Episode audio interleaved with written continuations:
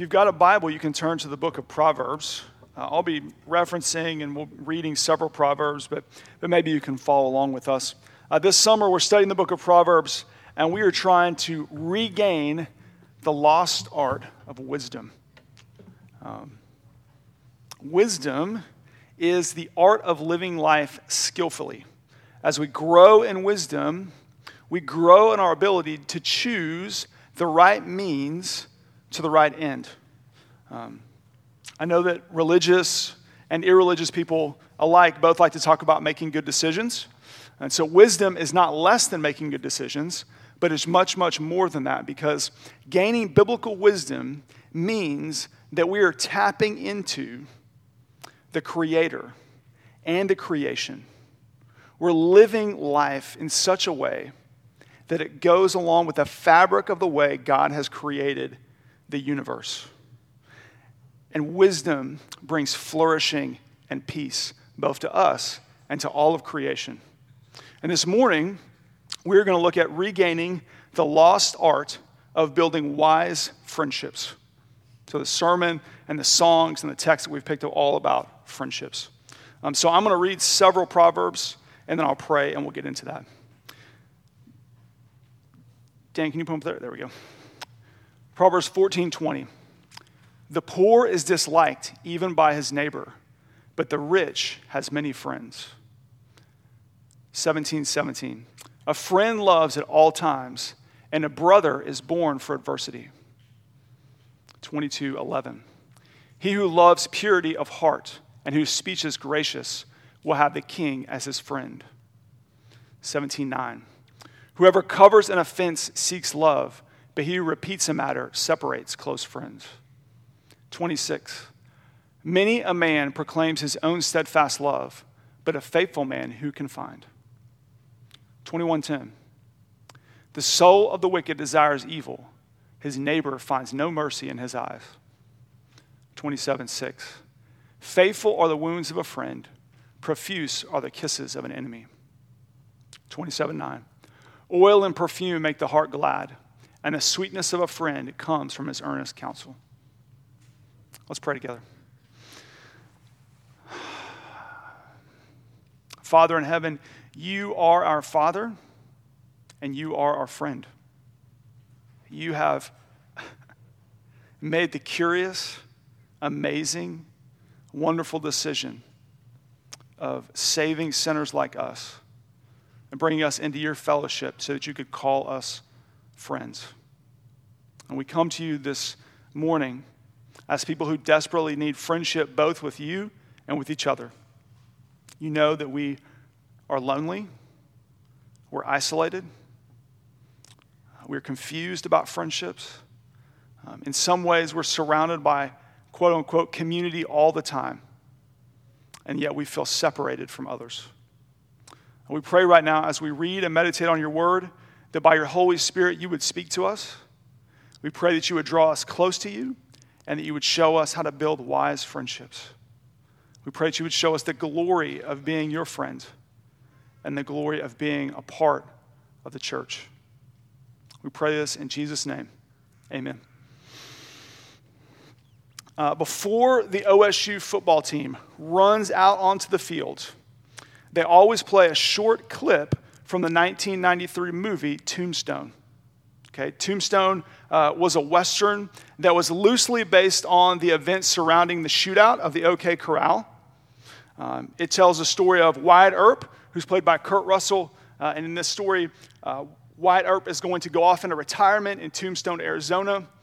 But he's called out of retirement to chase down uh, a gang called the Cowboys, which is kind of ironic that we play that clip at the football game because Kurt Russell's chasing down the Cowboys, but we are the Cowboys.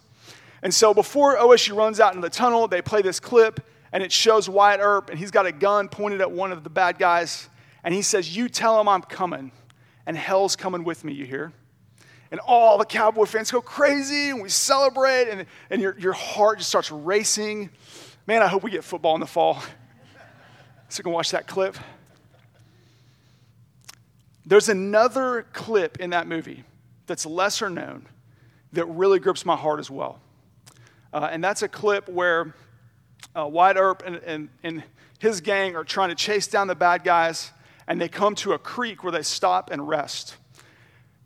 And while Earp is off by the creek, uh, kind of refreshing himself and thinking, the rest of the gang is hanging back. And one person in the gang is Doc Holliday, who's played by Val Kilmer. And Doc Holliday is sick. He is about to die. He's coughing all the time. His face looks pale. And one of the other guys looks at him and says, Doc, you ought to be in bed. Why, what are you doing this for, anyways? And Doc says, Wyatt Earp is my friend. Another guy says, Well, I got plenty of friends, Doc. And Doc, staring off into space with death in his eyes, says, I don't. In that moment, you see a man who realizes that friendship is valuable and necessary, but it's rare. Um, I think that clip grips me uh, because the older I get, the more I realize that my friendships are valuable and necessary, but they're rare. And the more I realize that I need good friends, I need to regain the art of making wise friendships. And the first thing I simply want us to see this morning, um, as we sort of jump into the text, is that we need to build wise friendships. And, and I'm going to belabor this point because we live in a culture that's surrounded with community and friendships and all these apps and programs and techniques and all that stuff, yet we are lonelier than ever. Uh, researchers have sounded the alarm over the last few years that there is a new epidemic, and it is not COVID 19 and the coronavirus, it is loneliness. They've even coined the term the loneliness epidemic. Uh, studies say that anywhere from 20 to 50% of Americans could be categorized as lonely. Um, this loneliness affects all ages and stages. Uh, we've long known that the elderly are lonely because of their stage in life. But a few years ago, another report came out that said that one of the most serious health risks for middle aged men is loneliness. Uh, other research surveyed all the different generations, and it said that Generation Z, which is born in the 90s and the 2000s, which would basically be the, the college students we have now, showed higher rates of loneliness than other generations. And all the research shows that this loneliness carries consequences. In 2015, BYU released a research uh, on 3.5 million people over 35 years that says people categorized as lonely, isolated, or living alone show premature death rates of 26 to 32% higher than the rest of the population. Uh, one study I read about had people stand in a circle and play a simple game of catch they gave them a ball and they said, We just want you to throw this ball around. But unbeknownst to one person, they said, Don't throw it to this one person. This person didn't know it, but everybody else in the circle was playing catch, but they never got the ball. And then after the, the, the study was done, they interviewed that person and they asked them how that made them feel. And they said that they felt um, lonely and isolated, and that they eventually felt like there was no purpose or no meaning to their life. Uh, Britain thought that loneliness was such a bad problem that they appointed someone to be a minister of loneliness in their country. The overwhelming research shows that as a culture, we're incredibly lonely. We're all standing in a circle waiting for someone to throw the ball to us. Uh, loneliness is one of the most common trials that we deal with in working with college students, uh, which is ironic because everything at OSU is centered around building community. They have the, the engineers all together, uh, they have the ag majors all together. The business majors, they don't really care about, they're just scattered all over the place. But everybody has their own building, everybody has their own dorms, they're, they're focused on building community, and yet college students are lonely. They're lonelier than ever. Uh, a few years ago, um, at Large Group, which is our Wednesday night Bible study where most of the students come, uh, one of our freshman girls went to the bathroom. And when she went to the bathroom, she walked in and she found another freshman girl in the bathroom crying. And she said, Hey, what are you crying for? What's going on? And this girl said, Well, I haven't made any friends yet. I'm lonely and I don't have anyone to sit with. And that girl said, Hey, I'm lonely too. Let's go sit together. They sat together that night. They became great friends over the next four years, and they're still friends to this day. But loneliness was what brought them together. So I would ask you do you need friendships? Do you feel lonely? If you had to sit down and list five people that you know you could call on right now and they would be a faithful friend, could you do it? And of those five friends, how many of them have you talked to in the last year? I think most of us, including pastors, would say, I probably can't. I probably don't have five close friends that I could call on that I've talked to within the last year. We're lonely. And this evidence supports what the Bible teaches from cover to cover. And it's that it is not good for man to be alone. That we are created in the image of a triune God. That God has existed from all eternity, and God in the three persons God the Father, God the Son, and God the Holy Spirit.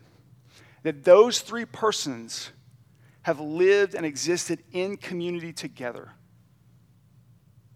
beholding one each other, enjoying one another, communicating with one another. The members of the Trinity are friends. Friendship is the basic building block of communities. They're friends, and because we're created in their image, we are created for friendship as well. Jesus said in John 17 that he and the Father existed in this glorious communion before the creation of the world. And he prayed that his disciples would share in that communion together and they would experience that glorious community. Wise friendships are friendships that draw us into that deep, intimate, glorious communion and help us become image bearers of God.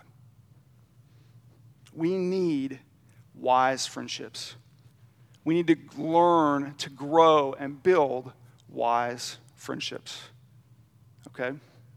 So, we're going to talk now about how we build those wise friendships. And I promised my daughter that I would give three things for little listeners to do during the sermon, and I've forgotten to do that. And now she's hand motioning me that I should do it, so I'm going to do it. So, if you're a little listener and you're out there, Adeline and Emery and Tucker and Francis and anybody else out there, this is what I want you to do. I want you to count the number of times I say the word friend or friendship from here on out.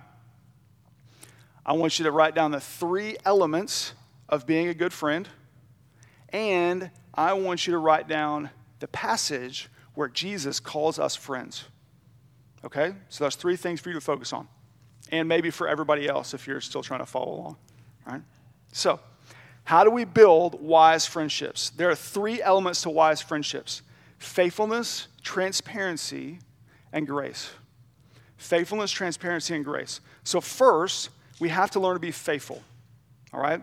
Proverbs 14:20 says, "The poor is disliked even by his neighbor, but the rich has many friends." So this proverb contrasts two different types of people. A poor person who doesn't have anything to give is disliked by his neighbor. Right? The neighbor could also be translated in several passages in the Proverbs as friend. But the poor person doesn't have friends, he's disliked by them. But the rich has many friends, right? So, what's the difference between these two people? Money, wealth. What is this passage saying? Is it saying that we shouldn't be friends with poor people and that poor people don't deserve friends? No. Is it saying that the best friends are should be rich people and you should try to make friendships with people who have lots of wealth and can give you lots of things? No. Because if you look at Proverbs 14 21, which is the passage right after that, it teaches whoever despises his neighbor is a sinner. But blessed is the he who is generous to the poor. So, what these passages are doing is they're warning us against making fair weather friends or being a fair weather friend, right? A fair weather friend is your friend when things are going well. They want to be your friend when you've got lots, when you're healthy and you're wealthy and you're happy and you've got lots of stuff that you can give to them. Right? That's not a true friend. A true friend is the friend described in Proverbs 17 17. It says, A friend loves at all times, and a brother is born for adversity. True friends love us no matter what the circumstances are. They love us no matter whether we're in sin or we're in suffering whether we're celebrating or mourning, whether we're rich or we're poor. They love us because they're our friends. And that friendship becomes even more intense as we go through suffering. That's why it says a brother is born from, through adversity. So as we walk through suffering with each other, we're transformed from friendships into family.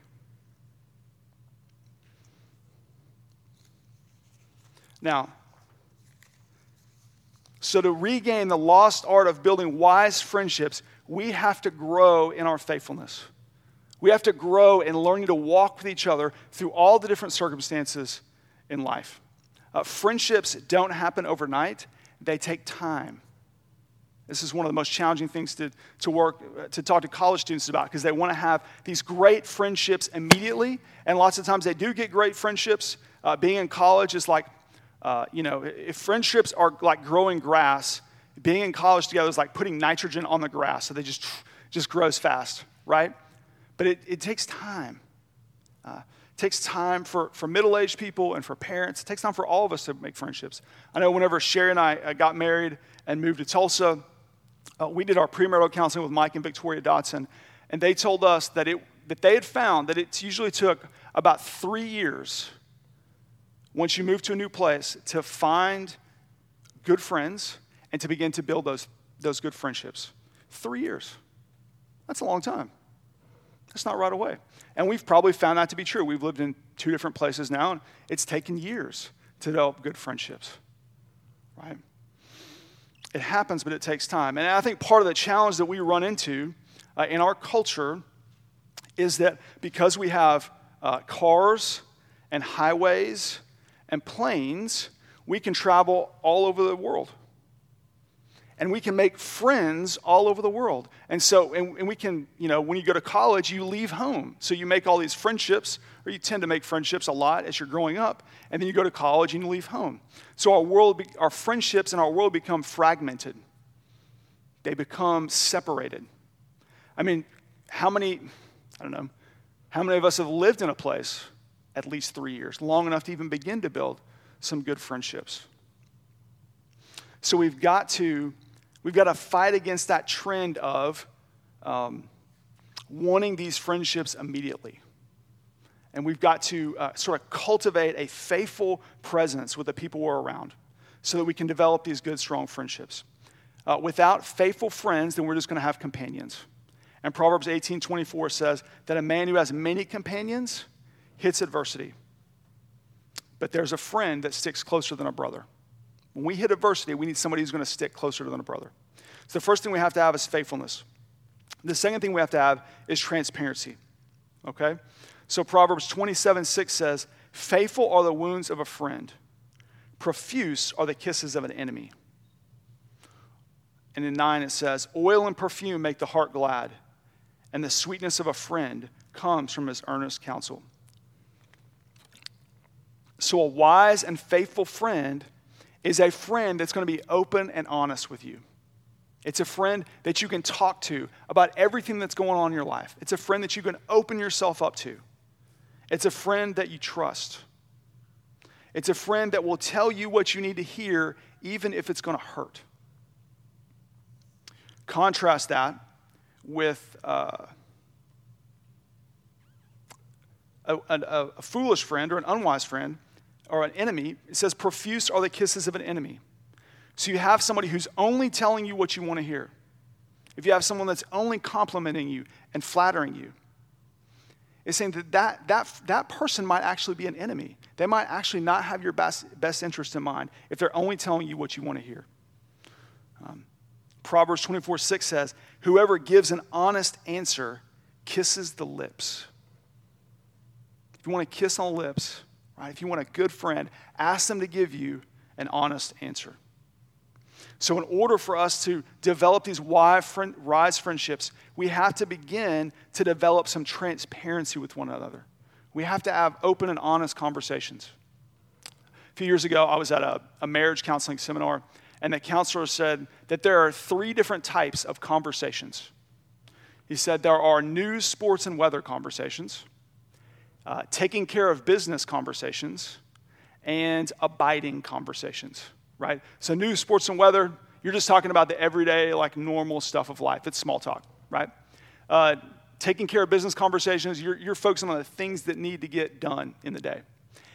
Abiding conversations are those conversations where you're connecting with someone on a personal level. You're speaking heart to heart, right?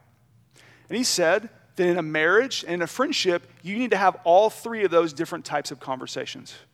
Now, the problem is, uh, most of us really specialize in one or two of those conversations, right? We can talk about news, sports, and weather all day, but we don't want to talk about the serious stuff or the hard stuff. We can plan, plan, plan, but we don't want to talk about the small talk and we don't want to share our lives with each other. Um, we can talk about our lives, we can really be intimate, but when it comes to you know, getting things done, we just rather push that to the back burner. Um, Sherry and I often laugh because when we go on a date night, the, the purpose of the date night is like to abide with each other. And so we'll go out, we'll sit down for dinner, you know, we'll order, we'll order our food, and we'll start asking each other these like deep, personal, intimate questions. We start opening up, we start sharing our hopes, our fears, our doubts, our dreams. And after about five minutes of that, we get to the to do list. And we start planning everything that needs to happen over the, uh, you know, the next couple months we're, we're not very good abiders. we're, we're taking care of business people. Right? sounds romantic, doesn't it? You all want to go on a date with me now? No. We've got to grow in our ability to have deeper conversations, to really abide with each other. Uh, a few years ago at our church in Tulsa, there was a man who um, was up for a deacon, to be deacon of the church, and they went through the deacon process. And through the deacon process, he realized that his marriage was not in a good place to be a deacon. And so he stepped down and he went home and he sat down with his wife and he said, Honey, am I your best friend? And she said, Nope. And uh, he said, You know, you're not my best friend either. We need to work on being best friends. And they set out after that, intentionally, purposely, faithfully to become best friends. And it took time, it took trials, it was a struggle, but they eventually grew in their marriage to the point where they were, they were better friends. We may have to have those hard conversations with each other. We've got to grow in our transparency and our honesty if we really want to have uh, wise friendships. Um, two side notes to having wise friendships and being transparent. One is when people open up to you, um, you can't share their secrets and you can't gossip. If your friends hear you telling secrets and gossiping, this is what they think. Huh, I wonder what they're saying about me behind my back. Or I wonder what they're going to do with my secret. Um, Proverbs uh, 16:28 says that a whisper separates friends. 11:13 says that gossip betrays confidence. See, all of us have this like friendship bank account, this, this trust bank account. And so whenever I tell you something, or when we tell each other, you know, if you, if you share something with somebody else, it's like you're giving them a little bit of money. And you want to see what they do with that money. Are they going to they gonna be responsible with that money? And if they're, if they're wise with it, then you give them a little bit more. And a little bit more and a little bit more. And you sort of build up this trust bank account. But if you share something with them and then they squander that, then that's like a debt in the bank account, in the trust account. And you're going to be less likely to give them some. And if you withdraw enough debts in that trust account, then you don't have a friendship and you can't be trusted. So you've got to be trustworthy with what people share. The other caveat I would say is don't only make friends with people who agree with you. Um, Proverbs, see what it is here. 17 17, I think. That's what I have. As iron sharpens iron, so one man sharpens another. Iron clanging against each other can sharpen it, but those are opposing views, they're differing views. It is good and right for us to have people in our lives that are friends that have opposing views.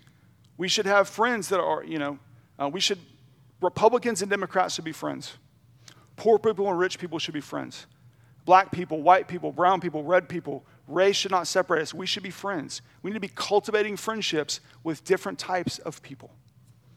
That's how we can learn and grow. So we need uh, faithfulness, we need transparency, and the last thing we need is grace. We need grace to have wise friendships. Proverbs 21 or 22 11 says, He who loves purity of heart and whose speech is gracious will have a king as his friend. Whoever covers over an offense, this is 17:9. Whoever covers over an offense seeks love, but he who repeats a matter separates close friends. 26. Many a man proclaims his own steadfast love, but a faithful man who can find? In Proverbs 21:10, the soul of the wicked desires evil. His neighbor finds no mercy in his eyes. A wise friend is a friend who cultivates a heart of grace. Uh, they use their words to build up all types of people. They forgive and they forget. They love in word and deed. They offer mercy and forgiveness. A foolish friend is a friend who does not cultivate a pure heart. It's a friend who allows their heart to be overcome with, with unforgiveness and resentment and bitterness. Uh, it's a heart that is, that is not pure. They withhold forgiveness. They treat others with contempt and they wor- use their words to curse and not to bless. In order for us to create the, the kind of friendships we need, these, these deep, intimate, beautiful friendships that are going to make us into the image bearers that we need to be, we have to have grace. We just have to. Um, Anne Lamott talks about um, forgiveness. To, to have friendships, you've got to have forgiveness. Anne Lamott says, um, refusing to forgive is like drinking rat poison and waiting for the rat to die. If you have someone in your life that you're refusing to forgive, if you have a friend that you're refusing to, to forgive, what you're doing is you're swallowing rat poison and you're waiting for them to die. What's going to happen is you're going to die, and your friendship is going to die. In order for us to have relationships that are, that are, that are maintained, that are faithful, that are transparent, there's going to have to be grace. Uh, in our culture, it's easy to like somebody or follow them or befriend them on social media, but it's often uh, common to cancel them as soon as they say or do anything that you don't like. As soon as they disagree with you, or they, they sin against you, or they hurt you, you just cut them off. If we do that all the time, we are going to leave a wake of broken friendships behind us. And you know what's going to happen to us? We're going to be alone. You can't cancel everybody in your life the first time they sin against you or they disagree with you. Right? We're, we're sinners. We're going to sin against each other. We're broken people. We're going to hurt each other. That's reality. we need God's grace to sustain our relationships, and we need to be graceful with each other. Um, during the, uh, the shelter in place, um, we spent a lot of time together as a family. We did everything together. And probably a lot of you were in the same situation. You couldn't go anywhere, so you did everything together as a family. And it, most of those times are really good, right? Like we, we played together, we laughed together, we ate together, we watched TV together, um, all different types of stuff. But so we were, see, we were faithful with each other and we were transparent with each other. But as we were faithful and transparent with each other, guess what happened? We sinned against each other. We hurt each other. We annoyed each other. And in that moment, when, when the, the sin and the annoyance and the hurt comes in, there's a choice that we had to make. Were we going to see that sin and disengage and pull back and withdraw? Were we going to numb ourselves? Were we going to be stuck in the spiral of unforgiveness and resentment? Or would we move forward in grace and love and forgiveness and continue to engage in that relationship. It was almost like a little experiment. I know I felt several times where I just wanted to pull back. But if I did that, then I wasn't going to have these relationships with my family that I wanted. It's God's, it's God's grace that leads us forward to engage in relationships that are loving and forgiving so that we can have deep, intimate, glorious friendships. So that's what we need. We need those three elements faithfulness, transparency, and grace. Those are, the, those are the three legs of the stool on which our friendships can rest. Now, wouldn't that be a glorious friendship? Just think about that. Wouldn't it be a glorious friendship if you had a friend that was faithful, a friend that was always there for you, a friend who was transparent, that, that fully knew you and you fully knew them and you loved and accepted each other, and a friend that was gracious and kind and merciful all the time. Wouldn't that be a glorious friendship? Isn't that, isn't that the kind of friendship that you would want to have? Wouldn't it be great if we had someone who stick, stuck closer than a brother? Wouldn't it be great if we had someone who was with us at all times? Wouldn't it be glorious if we had all those things wrapped up into one person? The good news of the gospel is that we have that type of friend in Jesus. That's the kind of friend he is. We have that type of friendship with the triune God. God the Father, God the Son, and God the Spirit are the wise friends that we desperately want and need. This friendship that we're looking for is fulfilled in the Trinity. And Jesus even calls us his friends in John 15, verses 13 through 15. He says, Greater love has no one than this, that someone lay down his life for his friends. You are my friends if you do what I command you. No longer do I call you servants, for the servant does not know what his master is doing, but I have called you friends. For all that I have heard from the Father, I have made known to you. Jesus calls us friends. Jesus is the faithful friend. He sits closer than a brother. He's the friend that loves you at all times, in sin and suffering. He's the friend that loves all people, especially those who are poor in spirit. Jesus is the transparent friend. He allowed himself to be fully known by us and fully seen by us. And He sees us, He sees everything that's in our hearts, and He loves us and accepts us anyways. And Jesus is the gracious friend. His love is steadfast and merciful and forgiving. He called those disciples His friends on the night that He was going to be betrayed. That passage was recorded in the upper room in the passage of John in, in, in, the, in the book of John is recorded in the upper room when he is talking to his friends and he's about to go die. And they're going to abandon him and they're going to desert him. They're going to be unfaithful. Peter is going to deny him three times. He is going to be stripped and beaten and hung on a cross for his friends. He's going to lay down his life for his friends. The good news of the gospel is that in our friendships, we see that we're much more sinful and broken than we ever imagined. But in Christ, we see that we're much more loved and accepted than we ever dared to hope.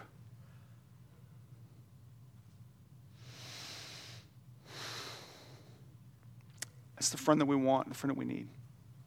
That's the cure to our epidemic of loneliness.